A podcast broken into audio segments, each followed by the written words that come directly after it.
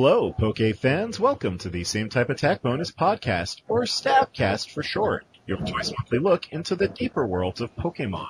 I'm your host, Trainer Spike, and with me, as always, are my fellow trainers Slykick and Sulker. Alola! Today is June 26th, 2017, and this is Stabcast, episode 19. Poke themes, anthems across generations. Welcome once again, our lovely and beautiful listeners, to another episode of our venture into the deeper world of Pokemon. This week, Trainer Sulker will be leading a discussion about Pokemon themes. But first, let's talk about our Poke Weeks. Sulker, I'd like you to start.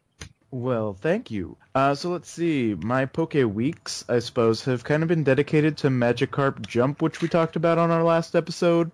Uh, I've become a little bit of an addict. Not not as bad as other people, but uh, I'm rank 41 in that game now, and I'm at generation 48. My current Magikarp is uh, Calico. I'm all about like there are too many things I could talk about at this game, but I feel like I'm just rambling. Honestly, I feel like the more you talk about it, the better. I feel like a lot of people are not giving that game a fair shake, and I've watched you play it, and I've kind of really come to appreciate it based on watching you play good because I could still go on, and I will. Um, so there are like patterns and stuff for different kinds of Magikarp as we discussed previously. I've got like 51% of those now, uh, with my favorite being Pink Dapples and Skelly, which looks like a skeleton, which I think I showed you when I got that one. You sure did. Um, also, you can collect all these cute little Poke friends that come and live in your house. I just got uh, Litten yesterday, so pretty pleased about all that. Uh, the other thing in my Poke Week is I opened my first four packs of uh, my Sun and Moon Guardians Rising TCG packs, uh, which got me some cute little highlights. Uh, the Trubbish, Gothita, and Goomy cards are all like little action figures on their cards. The Goomy's like, uh, what is the phrase? It's Nick. And then there's a little Energy Loto card, shiny, which I thought was cool, and a Bewear because it's beautiful and bad. Yes. Okay, is there uh, anything else? Nope, that's it for me. Slykick. So I have something a little different from the usual in terms of Poke Weeks. So I went to a Build a Bear workshop, which normally would be LOL, but of course, as you probably know, they have Pokemon uh, build a bear, well, build a Pokemon available. And so I made a Squirtle, build a Squirtle, and Eevee, and they're both really cute. I got the exclusive, uh, you know, outfits that came with them. The Eevee has like Pokeball pajamas that are really cute, and the Squirtle has an Ultra Ball hoodie and like I'd never done the Build a Bear thing before, so I didn't really know what to expect. But I mean, they're actually really well made. So I mean, like even though it's more expensive than you know what you would pay for your typical Pokemon plush that you'd find at Target or Toys R Us or whatever, you know, it's definitely worth the uh, price. Mean, like I said, they're really well made. They're really cute, and uh, I am glad that I was able to have that experience. And it also came with some special trading cards. So Dude, I'm not gonna lie, cool. those things are super cute. I saw you post them. Well, you were sending us pictures when you got them, which, not gonna lie, I got a little jealous about, but I thought they were super cute. Yeah, they are really cute, and um, my understanding is that um, only the couple of um, different outfits are online exclusive. Otherwise, I mean, like uh, they were out of Charmanders the day that I went, but uh, you know, otherwise, like you can get them in basically any Build a Bear store. So uh, I will probably go back and make a Charmander and a Pikachu at some point because they're really cute. So that's the, the most notable thing. I totally love it. I'm sorry, continue. Oh yeah, your Pikachu build a Pikachu is really cute. Um, I know I was saying that was like the most notable uh, thing in my Poke Week. Uh, otherwise, you know, just keeping up with the anime, um, and you know that's about it. Wow, uh, compared to you guys, I have been pretty boring. I picked my 3DS back up. Um, funny enough, it was actually, I picked it up to play the new Fire Emblem 3DS game, but my copy of Pokemon Super Mystery Dungeon was still in my 3DS, so I started playing that again. Cool. Yeah, I mean, I'm still enjoying it. Still want to talk about it here on the show sometime, but there's not a whole lot more than that to, to really say. Like, I haven't had any epic stories or anything. Um, You know, if I could, uh, sorry, go ahead. no, no, continue. I was gonna say if I could kind of uh, jump off of that uh, 3ds. Well, you weren't really making a point about 3ds, but you were talking about uh, playing your 3ds. Like you know, we ta- we talked about on our um, uh, po- Stabcast Mini or whatever we called it that um, about the idea of not having Pokemon stars or whatever, and like you know, I mean, I'm fine not having stars this year, but like I just really wish there was some sort of Pokemon game on Switch because like I just I find even though you know the 3ds is just I mean obviously even more portable arguably than a Switch I just I find myself not wanting to bother loading up my 3ds because I'd rather be playing something on Switch which just maybe is a personal problem but like I just I really wish there was something Pokemon on Switch All right. that's all I mean, you're not wrong. Like, I definitely wish there was something on Switch with Pokemon right now. Like, I guess we'll have Pokemon soon enough so which I guess we'll talk about in a little bit. All right. Well, with all that having been said, Sulker, I believe you have our first Muse story or Poke News. You want to take it away? Yeah, so let's talk about this first news story. Uh, the Shining Legends set is set to release in North America. Uh, so interestingly, this new set of Pokemon TCG cards will be keeping the same name uh, as the Japanese set, so it will be Shining Legends both here and there. Um, there have been quite a few cards confirmed for it. Uh, in North America, we're supposed to be getting Mewtwo GX, Entei GX, Latios, Shining Jirachi, Zekrom, uh, Keldeo, and Shining Volcanion. Uh, and we know that in Japan, uh, there have been also confirmed Shining Mew, Shining Ho-Oh, Shining uh, Celebi, Arceus, who is also Shining, uh, Pikachu, Mewtwo, Palkia, Litten, and Marshadow. Uh, the Japanese set is supposed to feature about 72 cards. Um, in America, Shining Legends will be treated like uh, the Generation set of cards was treated. Uh, so that means that our the booster packs will only be available within boxed products. Uh, the first two of which we'll get here will be Shining Legends Pikachu Pin Collection, uh, which comes with a uh, foil promo Pikachu card, a collector's pin, three Shining uh, Shining Legends booster packs, and an online card game code. Uh, we will also be getting a Shining Legends Mewtwo pin collection, which will basically be the same thing but featuring Mewtwo.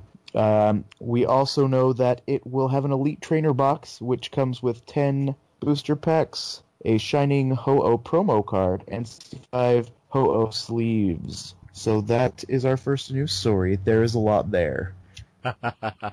well, I have it relatively easier. Um, you know, we also have word here of the upcoming Tapu Lele pin collection. This is going to be releasing in America and in Europe on August 4th, which is the same day that the Burning Shadows set will be hitting store shelves. Uh, the box is going to come with a Tapu Lele Holo promo, a Tapu Lele pin, three booster packs, and an online card game code card. I'm really excited about this. I think that the actual pin looks adorable. Um, what do you guys think? Wait, wait, so is that a pin or is that like a little charm down at the bottom there?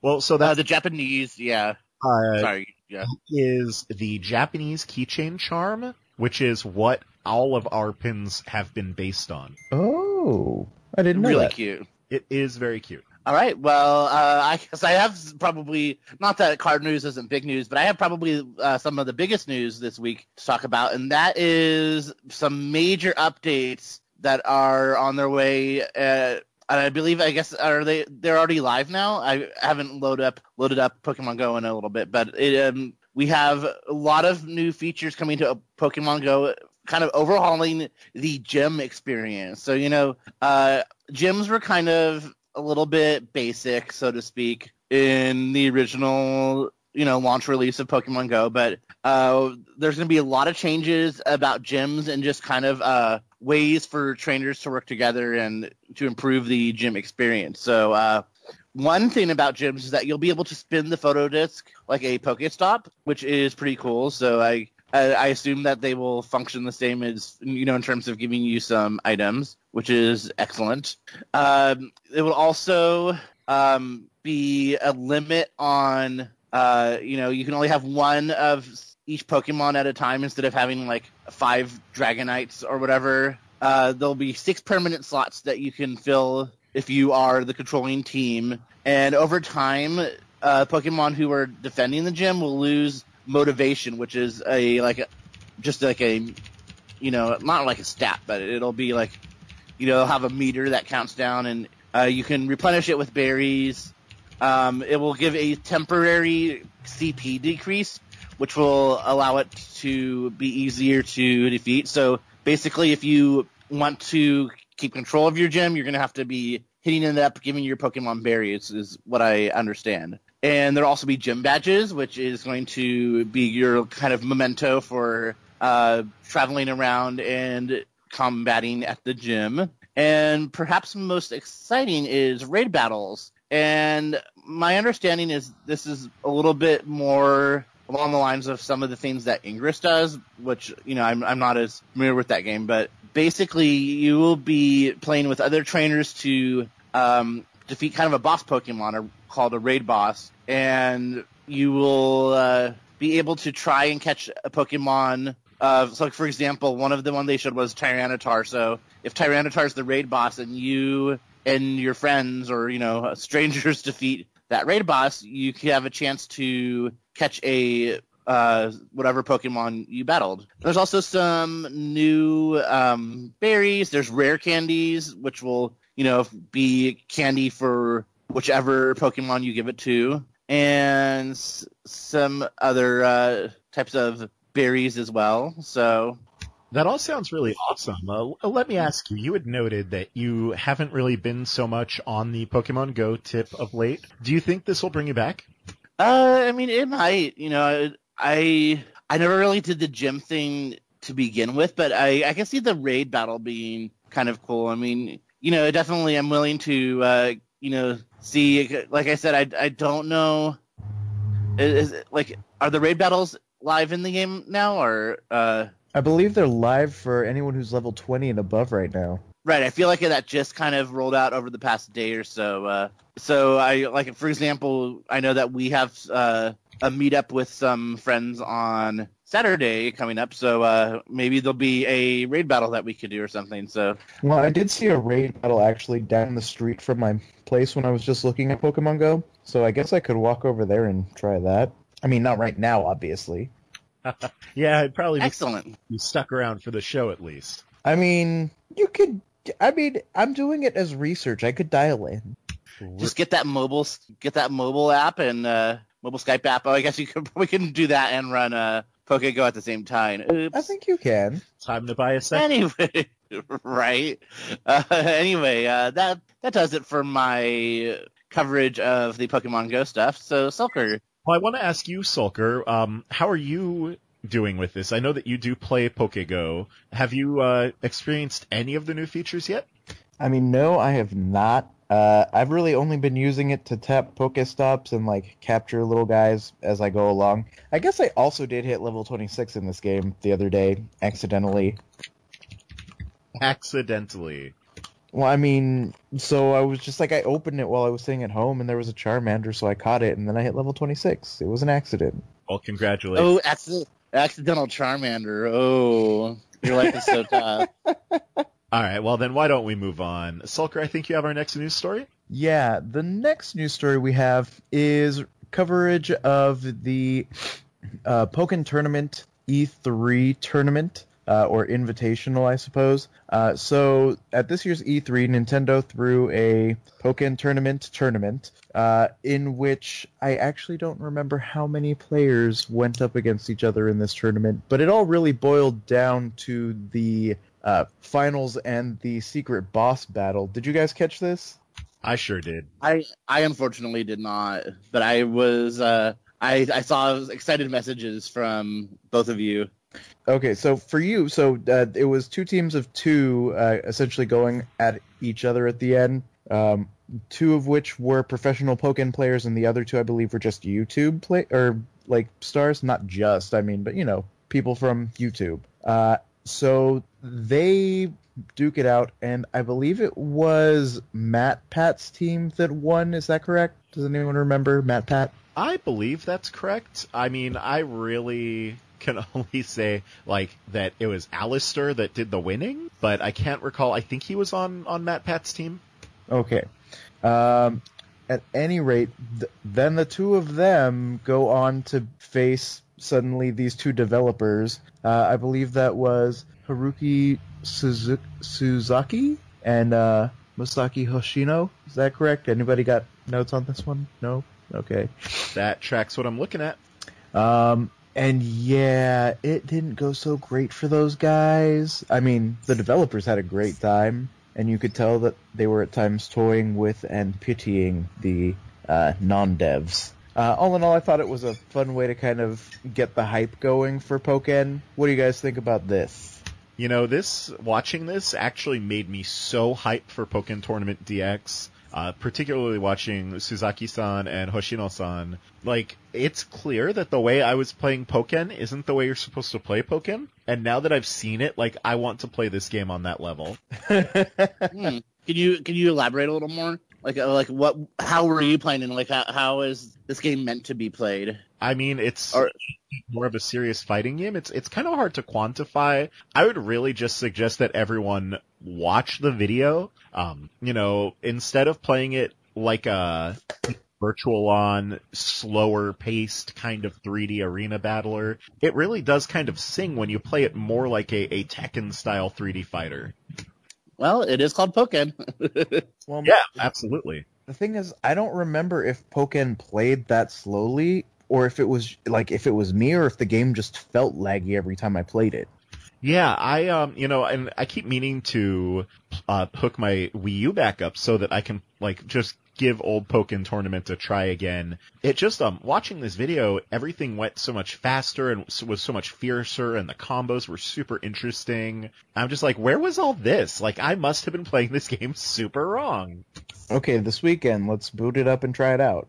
We're gonna do it. and Maybe uh, our next Stabcast will be, uh, we're sorry, Pokken Tournament, you were right all along.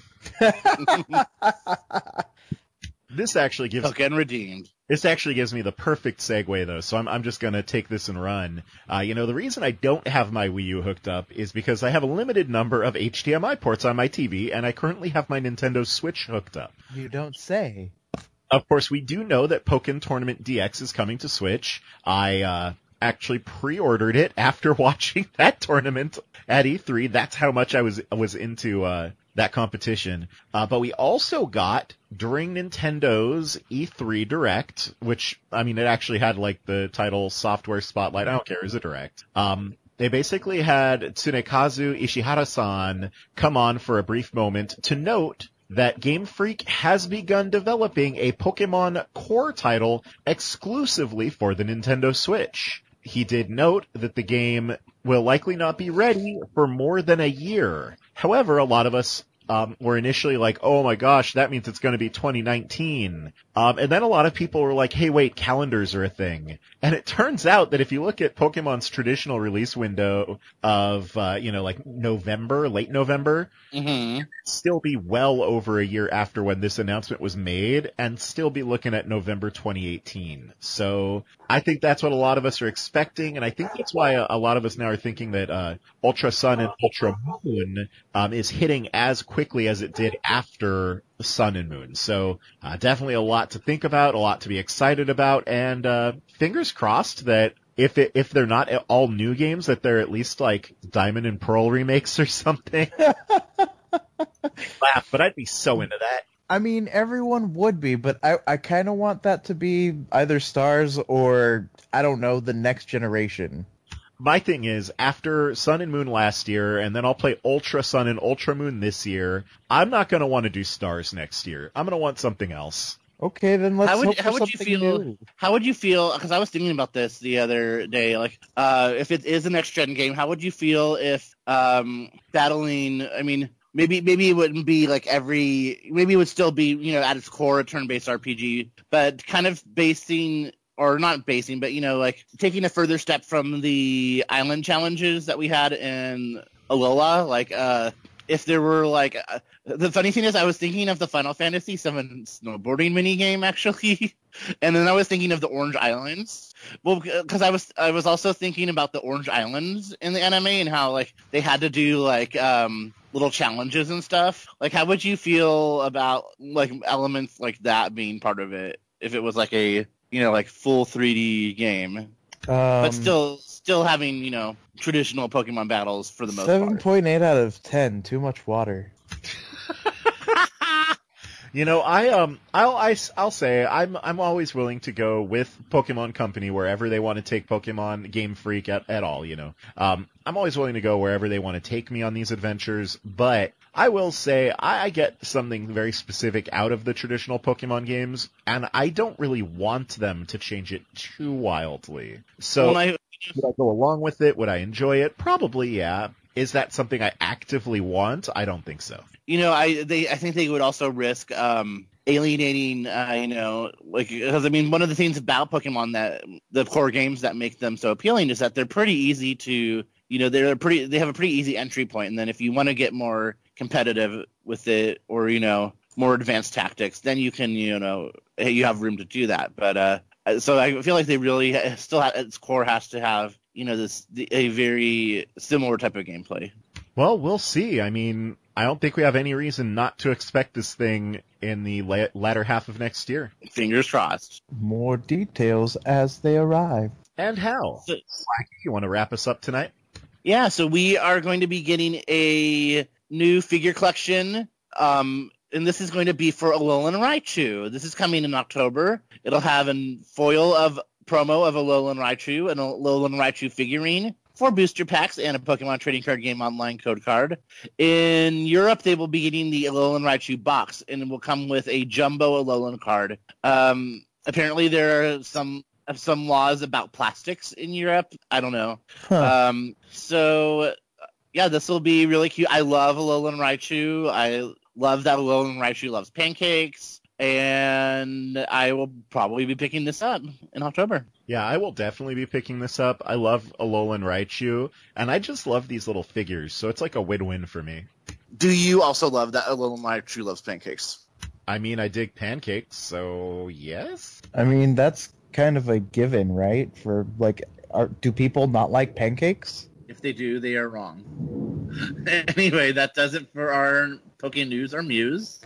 So, Sulker, I guess it's time for you to kick things off. So, okay, it is time for our discussion point of the week or topic of the week. Um, this week we're going to be talking about uh, Poke themes. Uh, anthems across the generations. Uh, not to be confused with our discussion on Poke memes, which happened an episode and a half ago. are Um, we going to talk about Poke I was gonna, I was gonna say that. maybe Dream Eater. Um, Dream Radar. Sorry, please continue. Thing, right?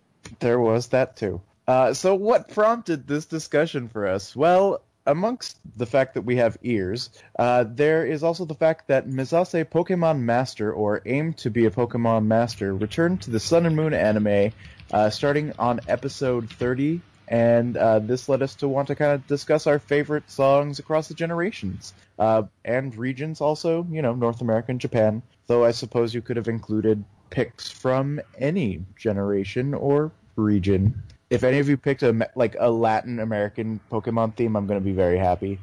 You know, I kind of wish I had. I also kind of wish I had picked like a French one. I remember um, when the Pokemon anime was first running, and I was in high school. Like a lo- some of the girls in my anime club, they would like go online and download all of these rando, like not just Pokemon, but largely Pokemon. Like this is what anime openings are like in other territories, and I feel like the French ones were always the bombest, like Sailor Moon and stuff.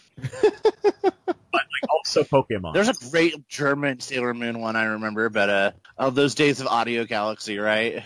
ah, pretty much. That's where I got a lot of those early uh, Japanese anime songs, including Pokemon. But uh, I will wait my turn.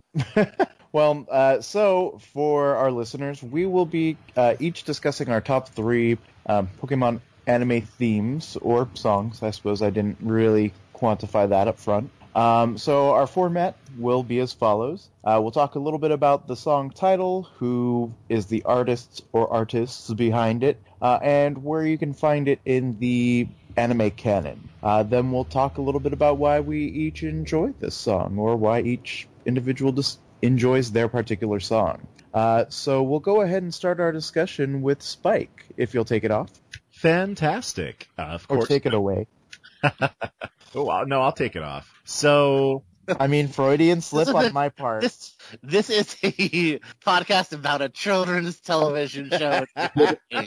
appropriate has been said yet. Calm down, y'all. So my number one pick is actually going to Alola from the Japanese Sun and Moon opening. Uh, this is of course only the opening for episodes 1 through 29. The artist is credited as Satoshi to Pikachu. Obviously we know that to be Rika Matsumoto-san and Ikue Otani-san. And I think the thing that I really love about this song is that it has such a great energy and it gets you really hyped for like the sun and moon adventures specifically. Like it puts you in the right attitude for that. And, you know, going into the Sun and Moon anime, I cannot overstate how trepidatious I was. Uh, you know, we were dealing with Ash being seemingly de-aged, seem- seemingly, you know, becoming less competent again and going back to school. Uh, you know, we have this whole wacky, softer art style, fewer hard edges and stuff. Uh, so in the months leading up to the Sun and Moon anime, I was trashing it super bad. I was not excited at all. I was really You really weren't. yeah, right. So I was I was super bummed. Um, but then the first time I saw this opening and heard this song, I was screaming. Uh, you know, all the little Litten appearances and Popplio and uh, Mokoro, yeah, I'm like, what is Mokuru ca- Mokuru Ah, called? in Rowlet, How dare you? Rowlet. Rowlet, yes. Uh, you know, the way that they're just all so adorable and interacting with Pikachu and everything. Um, and, you know, again, the energy and the, and the fun, it really came through in that opening and it set the tone perfectly for the anime. I ended up getting super into it and, you know, I pretty religiously watched the Japanese aired episodes of Sun and Moon, so I can't really think of higher praise than that. You know, I, I had a brief flirtation in the mid aughts with the Pokemon anime during the advanced battle era, and I'll be talking about that a little bit later on. Uh, but for me, this is the first time since that era that I've really religiously watched the anime as it's airing, and a big part of it is that uh, the Alola setting came together so well, and I think that's just completely summed up by this song. Uh, what are your guys' thoughts on this one, uh, Sulker? So you know I really love this song. I'm sad that we're like as far as where we are in our watch through of this, we're almost done with this song. I think we're in the early 20s, so we've got it for a little bit longer, and I'm happy about that. Um, I th- I agree with everything you've said, and it gets me so excited every time I listen to it, or when we're watching the anime, and that just that music kicks in, and I just kind of want to dance a little. Yeah, I totally, totally relate. And what about you, Slaggy? Yeah, I think it's uh, a lot of fun. It definitely sets the mood for Alola. It's, you know, just very sunny and warm and a lot of fun. And, you know, the, um, the, the way the uh, animation matches with it, uh, you know, like sometimes when we see uh, the American versions, you know, definitely doesn't fit right, like compared to how the Japanese themes go. And I mean, this is definitely the case. This isn't my. I'm not trying to trash Under the Alolan Sun, but Under the Alolan Sun is terrible, and uh, Alola is great. And you know, I will say, I don't think it's, I actually don't think Under the Alolan Sun is terrible per se. I think it just really suffers in a direct comparison to Alola. So, alright, well then, with that having been said, Sly Kick, why don't we take one from you?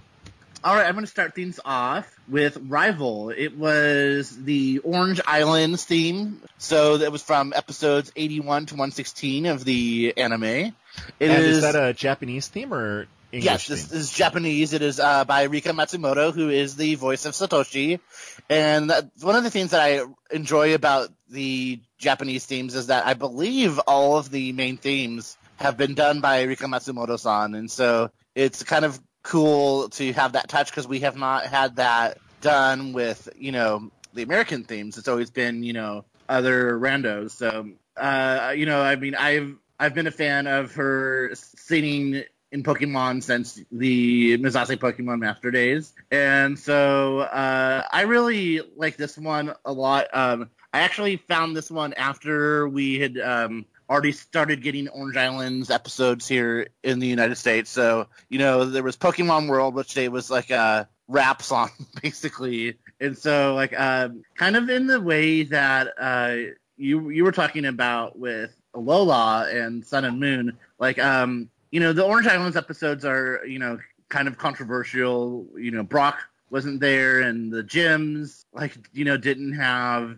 like actual Pokemon battles and stuff. So you know that that arc of the anime is kind of controversial, but um the theme just really fits well with it. It's got this like really great power pop vibe, kind of like I would compare it to Boston the band like more than a feeling.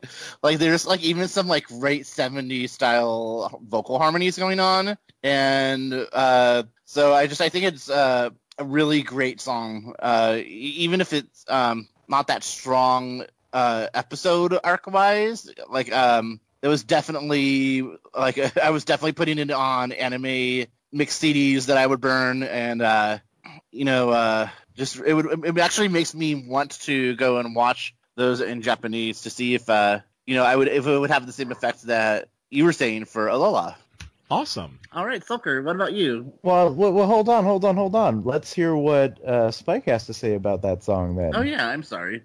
Saw good. Um, you know, I actually think this is a really fire open. Um, I wasn't super familiar with it before this episode, but in the prep for this episode, I watched a video of like all the opens, and then I watched a video of all the closes, and um, I actually thought that this one was fantastic. I, I, I had sort of known you were going to pick it, and I was just like, yes, I totally get why. What about you, Sulker? Uh, so I'm gonna admit that this is actually on my like Pokemon playlist on SoundCloud. So some mornings I it's like part of my morning jam to just like kind of wake up and this is like on the slower end of the spectrum, so it's kind of the wake up part. So you know I think of it in a positive light. Now I just imagine you like pr- psyching yourself up for burping like Torayataku Megaton Punchy. I mean you're not wrong. Good life choices. Are you spying on him? No, I You can know- just hear him all the way across town. Hmm. Well, what about you, Sulker? What is your number one? Well, I'm so mine are not necessarily any order. They're just like my top three, regardless of order. Because I, you know, as a parent, you can't have a favorite, but it's totally Jimmy. Everybody knows it's Jimmy. Um, so my first song this evening will be V Boruto or V Volt uh, by artist Yusuke, I believe is his name. Uh, this is featured in the Japanese anime episodes uh, 1 through 28 of X and Y.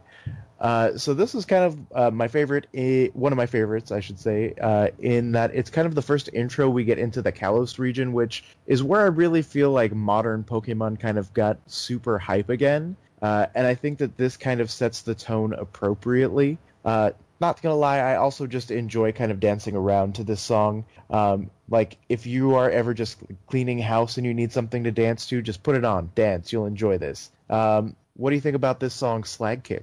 Uh, I think it's great. Uh, you know, I'm always a little partial to the Japanese themes, honestly, and uh, you know, like- you said, the uh, X and Y. Even though we've poked some fun at like you know Goldeen's not being animated and stuff, like the X and Y um, anime was overall pretty hype, and there were some great battles, and the animation quality was amazing, and uh, you know, uh, and the music too. Great. And Spike? Yeah, I um, you know, I think this is a, a really great song. It's kind of funny because we were talking about the XY anime here on the show in our earliest days, and I actually really liked the opening song to the North American airing for this. Um, it's you know like a cover of the Pokemon theme. Like, is that song really just called Pokemon theme? Yeah.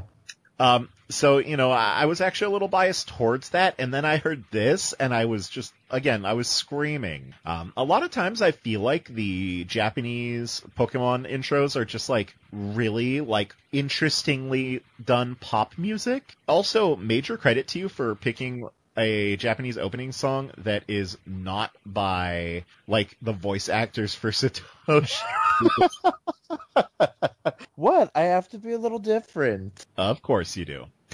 Uh, did you have anything else to say? No, that was it. Why don't you talk about your next song?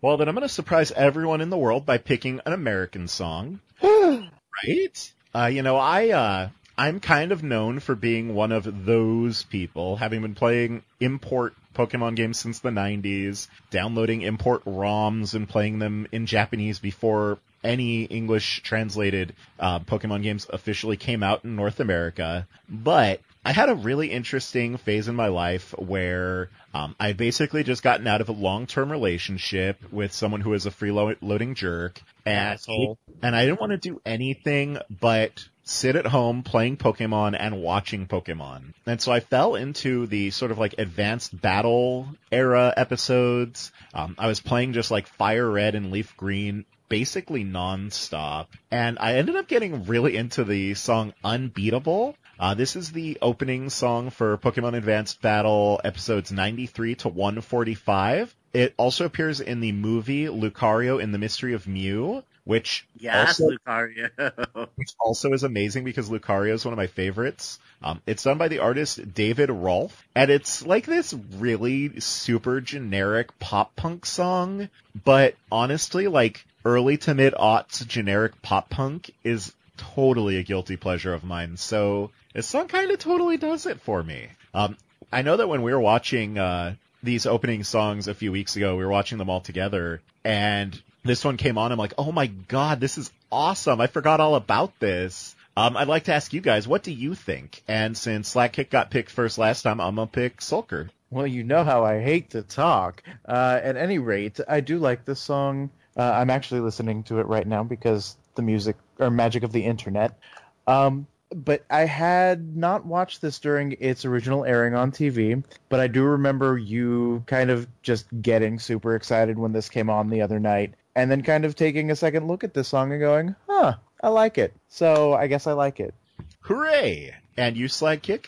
Yeah, you know, I feel like uh, this was an era where the um, English songs were a little bit more palatable, and uh, like I mean, it, it's a little bit cheeseball, but I mean, it, it definitely uh, fits a little more um, with you know like a, a pop punk or you know kind of radio rock style. I mean, and so I think it in that way holds up a little better than you know like Pokemon World, which uh, by being so late '90s hip hop, like kind of really dates it. Um, I don't know if I'd say it's my favorite of the English themes, but it's it's a solid. And you know those, I, I think those advanced, the advanced era, so to speak, you know, which is uh, Hoenn, really is just underappreciated in a lot of ways. So props to you for uh, highlighting that. Oh, thank you. I'm gonna, I probably overall give it a 7.8 out of 10. Too much water.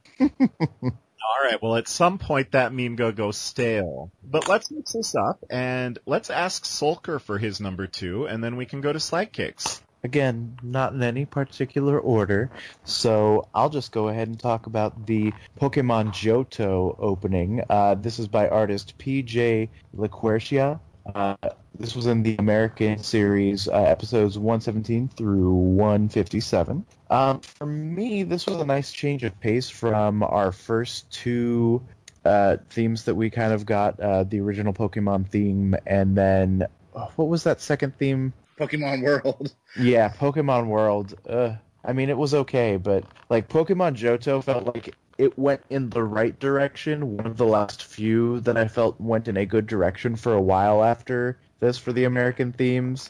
Uh, so I really like it because it was kind of, for me, it was coming back to Pokemon in a way that I really enjoyed. Uh, it was like basically the second theme song that I actually cared about for them. Um, that's really all I have to say for it. Uh, I would recommend listening to it if you haven't. Um, Slykick, what do you think about this one? Um, I heard, I remember hearing it a lot because I was still watching the anime pretty religiously at this point. Um, my my next one that I'm talking about actually kind of ties in to this, so um, I have a little bit of a of a bias, but um, you know, it was it was kind of I, I can see where you know it would be a refreshing pace because you know the first theme was very like yeah gotta catch a ball, and then uh, Pokemon World was you know very cheesy um, hip hop, so like it you know it was definitely uh, kind of more upbeat and uh, setting the tone of the new adventures in Johto. So yeah, how about you, Spike?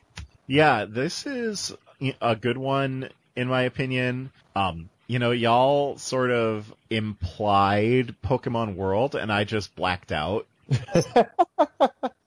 uh, but Pokemon Johto is a good one. And we you... all live in a Pokemon world. oh, we were watching these videos. And that's how we lost our last viewer.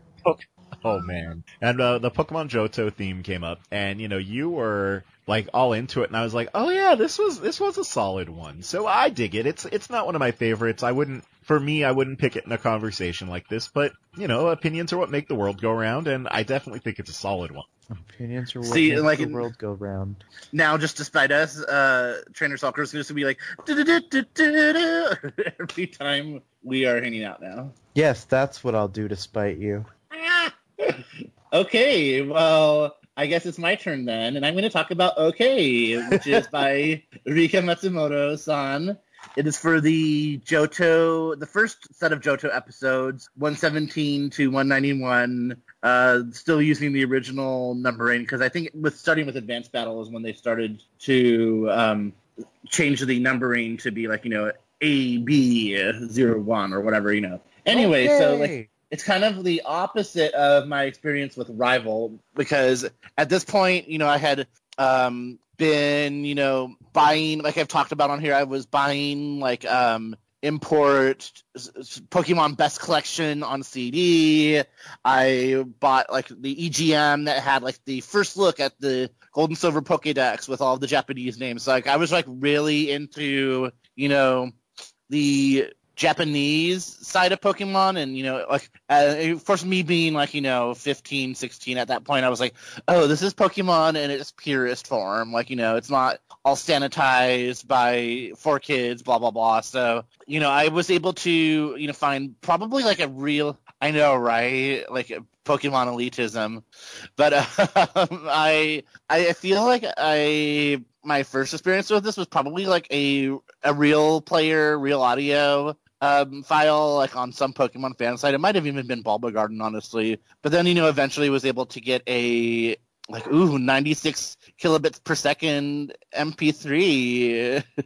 but uh, okay was uh, definitely really hype. Uh, for me, it got me really excited for Gold and Silver because you know, like I was really into the games. You know, um, and so like I just I really have a strong association with that theme, and it kind of uh it kind of almost felt like um Mezase Pokemon Master Part Two. It's kind of like a little bit heavier, but kind of does some of the same things melodically, I guess. Um, yeah, it's I think it's really a classic, and I enjoy it a lot. Sulker, what do you think of? Okay, Uh, this is It's another one just a- that's. it's just okay.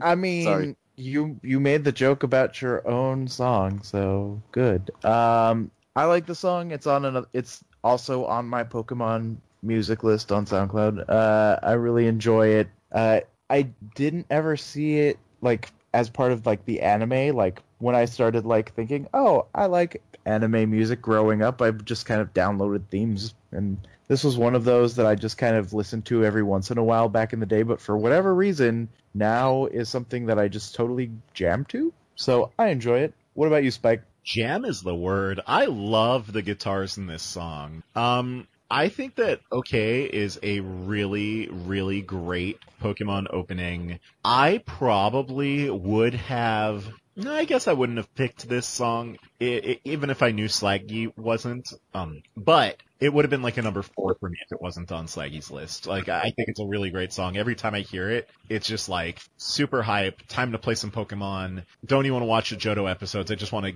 play this game and like, I don't know, like headbang or something. It's like, it gets me hyped the way that like Guilty Gear music gets me hype. so yeah, uh, any, anything else? No, do you Um, want to talk about your next and yeah, final piece? All right, this is Pikachu no Uta, or Pikachu's song. This is, of course, by Pikachu, or Ikue. it's my Pikachu. Who would have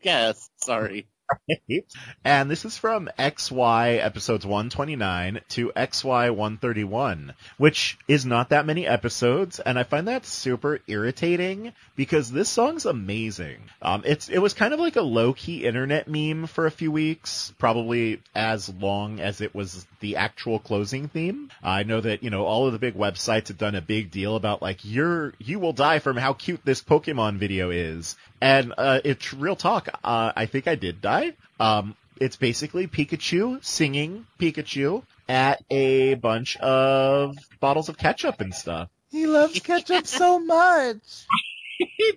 um, and this is, you know, most of the songs I've done here have been openings. This is actually a closing, but it's just one of those things where like the song itself, even taken on its own, the song is adorable and I could listen to it all day. It's practically hypnotic, but then you add to it that adorableness of the video that really captures like the personality of Pikachu and sort of the offbeat humor that the Pokemon anime has really developed and, you know, that we most see, um, on full display in Sun and Moon currently, I would say. And it just all comes together. It's just a really great closing theme. It, it again, it might not get me like hype like some of these other songs, but it really does represent, I think, what I really about Pokemon as an adult. It's super cute and pretty weird. Uh, it's like what Pikachu no Uta. I think it's adorable, cute, hilarious, and uh, like the just the Pikachu's in a bottle of ketchup. Like I was like cackling when they brought that back because Pikachu liking ketchup was just like one of those weird jokes that was like I wouldn't say it was obscure, but you know, like I, I mean, like it was just like they really brought that back, and I loved it. No, you're absolutely right. That is like one of the best things about that. It, I mean, it is absolutely the best thing about that. But well, damn it, that whole thing is the best thing about that. Is that your comments on this song? The whole yeah, yeah, the whole thing is the best damn thing about it. It's it's adorable. It's got Pikachu. It's got ketchup. I can't hate on it. So it's so much the best damn thing that it might as well be an Avril Lavigne record. All right. Well, uh, who wants to go? next? Uh, I'll take one. Uh, so, as Spike pointed out a little bit earlier, the Pokemon theme from the original American airing of Pokemon was called the Pokemon theme. Uh, this was done by artist Jason Paige, uh, featured in episode or American episodes one through seventy nine. Uh, this is basically the original bop that we can still pretty much get anyone who was alive at the time of the original airing of this show to basically sing along without really missing a beat. Um, it's probably like half the reason that I even stuck around for the poorly dubbed first 80 or so episodes. Uh, as a bonus, I highly recommend uh, listening to the Lindsey Stirling instrumental rendition of this song, uh, instrumental slash dubstep. Um, and also, as Spike pointed out earlier, I do have to say I really love the X and Y edition of this song. Um, but I didn't really think it merited taking up like one of my other slots. Um, so yeah, I I really love this song. It takes me back to my childhood, and it somehow was like super hype and like make you made you feel alive as a child. It's like the definition of iconic. Pretty much. What do you have So- anything else to say about it? I mean, you know, it's it's a classic. It's one of those songs that I think entire generations of people can hear the first two notes of and immediately start screaming and having a bonding experience. Um, you know, it's kind of like emblematic of the entire Pokemon craze. It's it's just this gigantic unifying thing that we all know and understand as much as I think you can any uh, show opening. So no, it's it's iconic. I, I don't even I literally don't know what to say. Slaggy? Yeah, I mean it's iconic. It's um, it's really uh, like um, at, at the time it like just it hit the right chord, and uh, I, I think uh, my favorite like I'm just gonna share a memory. It was at one of the GaymerX conferences where a buddy of ours, uh, Point Narf on Twitter, uh, this came on during one of like you know it was like the um GaymerX dance party or whatever, and they uh put on the theme and like uh he and I were just like belting it entirely at the top of our lungs uh and did not miss a beat full like you know three and a half or whatever minute version so like not just you know everyone knows i want to be the very best like no one ever was but like you know we we were getting those um second verses in and everything and like i mean that for me was just like showing that just that just proves how iconic it really is to me. It's it's a great one. It's a classic. Um, and I love it in any form. Molto bene. Uh, and do you want to wrap up our discussion with your last pick of the evening? All right, I'm going to end things with the most recent ending, which is posed by Okazaki Taiiku-san, and he has done this theme for um, the beginning of Sun and Moon to present. Um, so it's the current ending theme. I just really like it. It's really um, fun and cute, and it has like cute chip tune beats. And I, what I also really like is the uh, ending animation that goes with it. So it's like, you know, just mostly Ash or Satoshi in front of, you know, kind of like a Pokedex style background doing Z moves. It reminds me a, a lot of like a Yokai Watch sort of uh, ending theme. So like I think it works really well. Which is funny because you know like we had said like oh with uh, Rotom Dex it's you know they're really trying to make this more like Yokai Watch, but uh, this is kind of Yokai Watchers, but uh, you know, I think it's really cute and memorable, and I, you know, a lot of times we'll skip past endings, you know, just in anime in general, but this is one that I am always happy um, to see at the end, and you know, uh, I just I hope that they keep it around for a while. What do you think about this, Spike? I love this closing song. Uh, it's funny because every time I watch it, like the animation that plays, the one that has like the uh, like Z crystals like scrolling down the screen, it always makes me think of like a rhythm game. It makes me want this song to be in like Taiko no Tetsujin or something super bad. Definitely. How about you, Sulker? Uh, I also very much enjoy this ending, and I'm happy that we still have it in Sun Moon. Um, the like the little things that happen to Rotom Dex are kind of my favorite thing about it, like where he's getting hit with the electricity and fire. Um, Bitty B yeah, exactly. And I don't know, it, it's like a nice ending to what's an already nice anime. So I like it a lot. Fantastic. With all that being said, do you want to take us into an anime discussion, Spike? Sure thing. Today we are going to be discussing Sun and Moon episodes 21 and 22. Uh, episode 21, One Journey Ends, Another Begins. Or, It's Time for Nyabi to Move On. Or, Nyabi, Tabidachi no Toki. So uh, this episode was kind of a landmark episode for the Pokemon anime franchise. It's been really super hyped as like the first time the series proper has dealt with themes of like death in the Pokemon world. Um, so Ash it's died. Sorry, sorry, sorry. I had to. so it's you know it's it's definitely a sentimental episode. Um, we get to meet up with Nyabi again, or of course Litten. Um, but unfortunately, it's very clear that his good friend Mulan is not doing so well. Uh, so you know, Satoshi, being the good person that he is, carries Mulan to the Pokemon Center. But while he's carrying him, he even notes like Mulan is very light, like he's not doing so well. Um, unfortunately, at the Pokemon Center, Satoshi, Pikachu, and Rotom Dex learn that Mulan is is dying.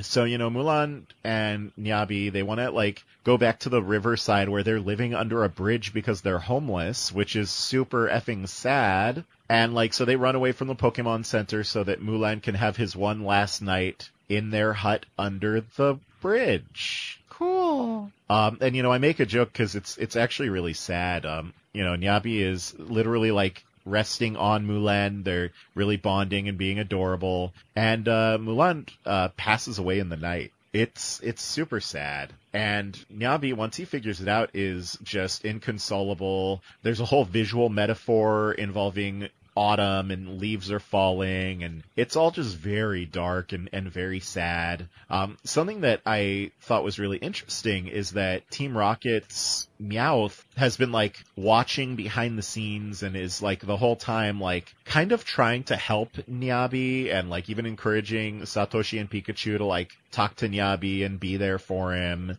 So you know, Satoshi is like insistent that Nyabi eat some food. He brings him food from the market, and um, ultimately, you know, he wants Nyabi to join him. And so Nyabi makes it clear through Meowth that uh, the only way Nyabi is going to join up with Satoshi and his team is if they can best him in a fight. Uh, fortunately, he doesn't really stick to that because they have a pretty good fast fight, which ends in a draw. but Nyabi does choose to become one of Satoshi's Pokemon, and it's really sort of shown that this is Nyabi's choice, because as Satoshi throws the Pokeball at him, Nyabi actually like leaps at it and gives it an adorable little tap with one of his front paws. Um, so you know, it, it, it is an episode that ends very well. It ends very happy and cute, but very dark and, and serious. And you know, I really thought probably the best episode of this entire series so far. Um, I'd like to know what you guys thought. Uh, let's start with Slykick. Um, I thought this episode was beautifully done.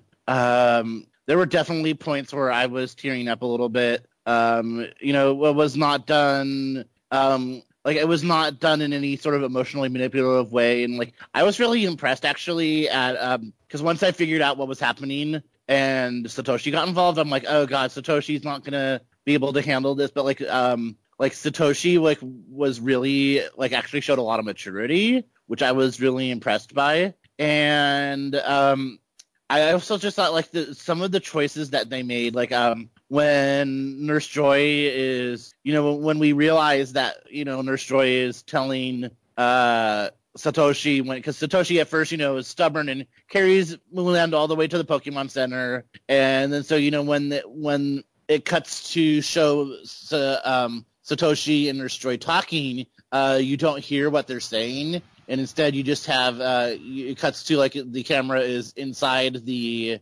uh, room with Nyabi and Mulan, and I mean like it's clear that she's telling uh, Satoshi that Mulan's dying. You know, like I just I thought some of the you know choices that they made in terms of you know the visual and uh, musical. There's also a really um, cute, but in in the context, sad song that um, know sings. Um, and then there's the whole Mustafa Mulan is in the clouds sort of thing. Like I just thought it was really beautifully done, and um, probably probably probably one of the strongest. Like I don't know if there's really the sort of thing like um like a Emmy sort of thing, like or like some sort of anime award, but I I could see this being nominated for an award. Like I think it was that strong of an episode. What about you, Sulker? I have not not cried. Like I have not not cried at that episode since the Goodbye Butterfree episode. And what I mean is I chose to not cry during that episode because damn, it was tempting to cry during that episode. Um yeah, it I don't know, as a dog person in general, like seeing Mulan, which is basically a like big old Scotty dog, get all corpseified for lack of a better term. Um it was really depressing. Uh, I enjoy this show for its lightheartedness, but also now the fact that it's basically taking itself seriously as an anime is awesome, but also hurts me. Um, yeah, I really liked it.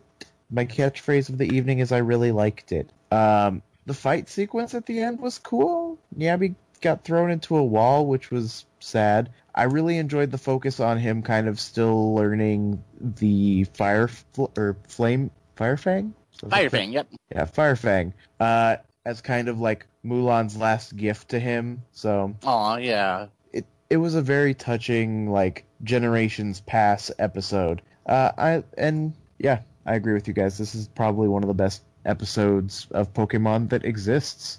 I'm so happy I'm not alone in that thought. All right, let's move on then to episode 22, a shivering shovel search, or beware of shovels, or sukopu ni yo chui. So, you know, um, we come back to Nyabi. He's still trying to figure out his fire fang. and um, pretty quickly, Satoshi ends up pissing off uh, Tsunaba. Um, you know, we see the little shovel wandering around the beach, and because of the episode title, of course, we know that they should be staying away from it. But of course, nobody does, and Iwanko kind of messes it up like he does because he's a cute little pupper. Um, so Satoshi, um, having seen the shovel get disheveled, is like, "Oh, I know how I'll fix this. I'll put Rotom Dex on the Tsunaba's head." And like, why would you even do that? The Tsunaba gets so mad it like rage evolves into a Shirodesuna and like swallows up Satoshi and Nyabi, who is, you know, trying to rescue him because he's his, his new master. He ain't trying to lose two masters in one week. Oh, So, um, you know, both Nyabi and Rotom Dex immediately become affected by Shirodesuna's energy drain, and so all of the other Pokemon in Satoshi's team and all of the Pokemon of Satoshi's classmates all try to like team up in order to break them out. Um, meanwhile, we get a little side plot where Satoshi and Ashimari are like off in the ocean trying to Uh, find. Pikachu, you mean? Oh, I'm sorry. Who did I say? Satoshi. Uh, Pikachu and Ashimari are off in the ocean trying to have like adventures finding a sh- rando shovel, and they end up just being really cute, as those two Pokies always are. Um, ultimately, you know, Satoshi and Nyabi are able to get out. Nyabi finally is able to correctly perform Fire Fang when it really counts. There's, you know, great teamwork involved. Um, I overall thought that this was a really fun but very light episode. It felt kind of fillery to me. Like it kind of seemed like a, a bottle episode after how intense the previous episode was. But watching them together, especially, like I kind of needed that. So normally I describe an episode as kind of filler and it's a negative, but in this case it's it's actually a positive. Uh, what did you guys think? And let's start with Sulker this time. See, I didn't really consider this one uh, fillery. I really considered it kind of a nice palate cleanser from the previous episode. Uh, so it's a, it gives us a little bit more of that lighthearted feel that I personally come to Pokemon for. Uh, I do have to say my favorite sequence in this episode was the underwater uh, Pikachu Ashimari sequence, where the uh, Ashimari is trying to get the shovel in one of its balloons and just keeps hitting like Magikarp and then like a Shellder and random Pokemon that just keep getting in their way. Uh, That so goddamn Corsola. the goddamn Corsola. Uh, so yeah, th- that's I really like this episode for its kind of gentle nature after what the previous episode put us through. Psychic. Yeah, I mean, I my, that was my favorite part too, with the underwater antics. where they kept trying to bubble things. Um, uh, yeah, I mean, it was nice to see the friends come back, and then, uh, you know, just kind of it was it was a little bit irreverent, but uh, it was cool seeing a Sandygast, Yeah, that's true. and and the um, uh, you know, it had a really bad temper, and I thought that was pretty hilarious. And that's that's it for me.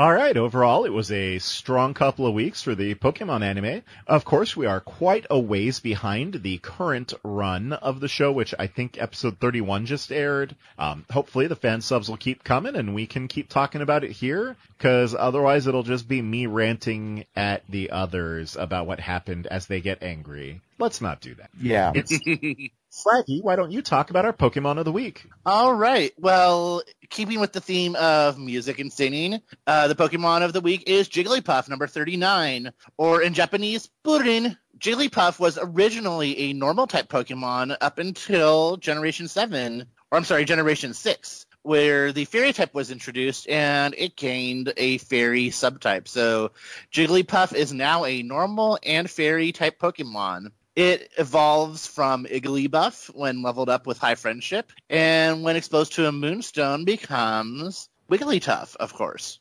Uh, Jigglypuff is described as a round pink ball with pointed ears and large blue eyes, rubbery balloon-like skin, and small stubby arms. It has a curled tuft of fur on the top of its head.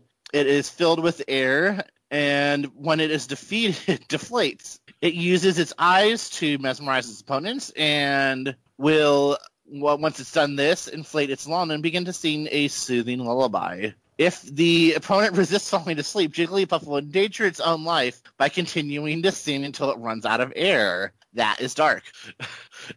the major anime appearances for Jigglypuff, of course, start with the Song of Jigglypuff, where the the Jigglypuff that we know and love is, you know, introduced and continues pretty much throughout the rest of the original run of the series. Um, once Advanced Generation started, it appeared once, and then, uh, but pretty much after Johto didn't really show up as much. But you know, this is a Jigglypuff that would sing, and then um, everyone fell asleep. It would scribble on their faces. Just a really cute um, ongoing gag. There were a couple of minor appearances as well. There was a giant Jigglypuff on the ancient puzzle of Pokemopolis. There was a Jigglypuff in the uh, Pokemon contest that Marina owned in the Legend of Thunder OVA. Um, there was a Jigglypuff in the episode Rough Tough Jigglypuff, where a guy wants to catch one for his daughter's birthday. And then, there's, you know, just a couple of other episodes here and there as well. I chose two Pokedex entries. One is the original from Red and Blue, eh, which is when its huge when its huge eyes light up, it sings a mysteriously soothing melody that lulls its enemies to sleep. And then I also chose the Sapphire one, which uh, references it putting its life in danger. When this Pokemon sings, it never pauses to breathe. If it is in a battle against an opponent that does not easily fall asleep, Jigglypuff cannot breathe, endangering its life. And you know I love those. you know, you know I love those darker Pokemon entries. Uh, very quickly, Sulker, what do you think about Jigglypuff? Poof. All right, is that it? Yep. Okay, Spike. I think I will decimate you at Smash Brothers using Jigglypuff. Oh yes, of course. Uh, it was very much needs to be noted that Jigglypuff is one of the classics. You know, at this point of Smash. Anything else? All right, well, it's time to go into our link cables. We're going to start off with our feedback on the Pokemon of the week, Jigglypuff.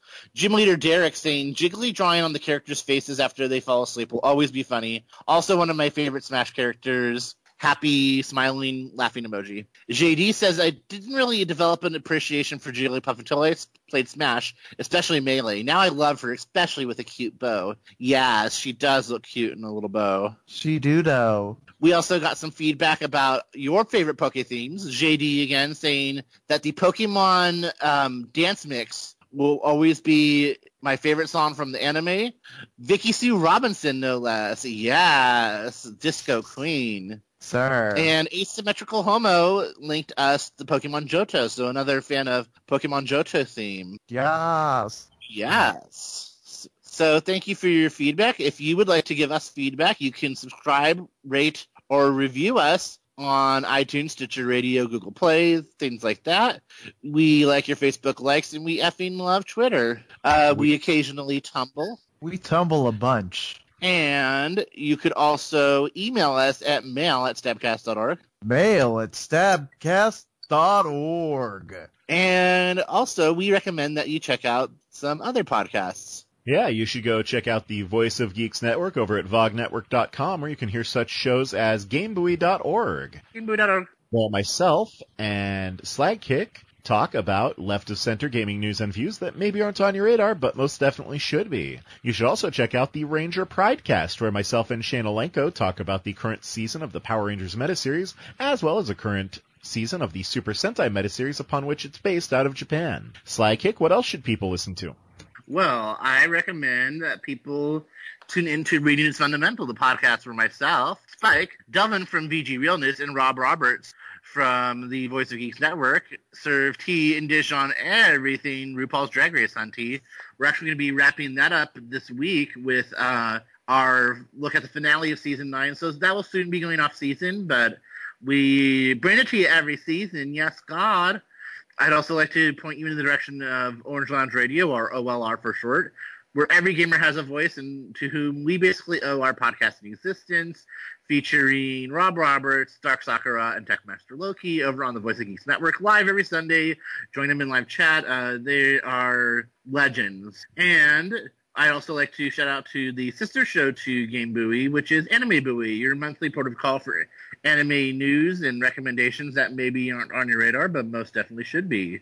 Sulker. It's super effective. PKMN Cast, the Pokemon website for news and reviews that explore the ins and outs of the Pokemon franchise, covering the games, anime, and beyond. All this and a weekly podcast. Mythical, Mazes, and Magikarps, taking two of the best aspects of geek life, GM White Wing hosts a troupe of unlikely heroes as they explore the Pokemon world of the past with classic D&D classes and villains. Slykick, I believe we have music. We do. It's great. Our theme music is Professor Sycamore's theme, as covered by Nathan Sharp, aka Nathan Wants to Battle.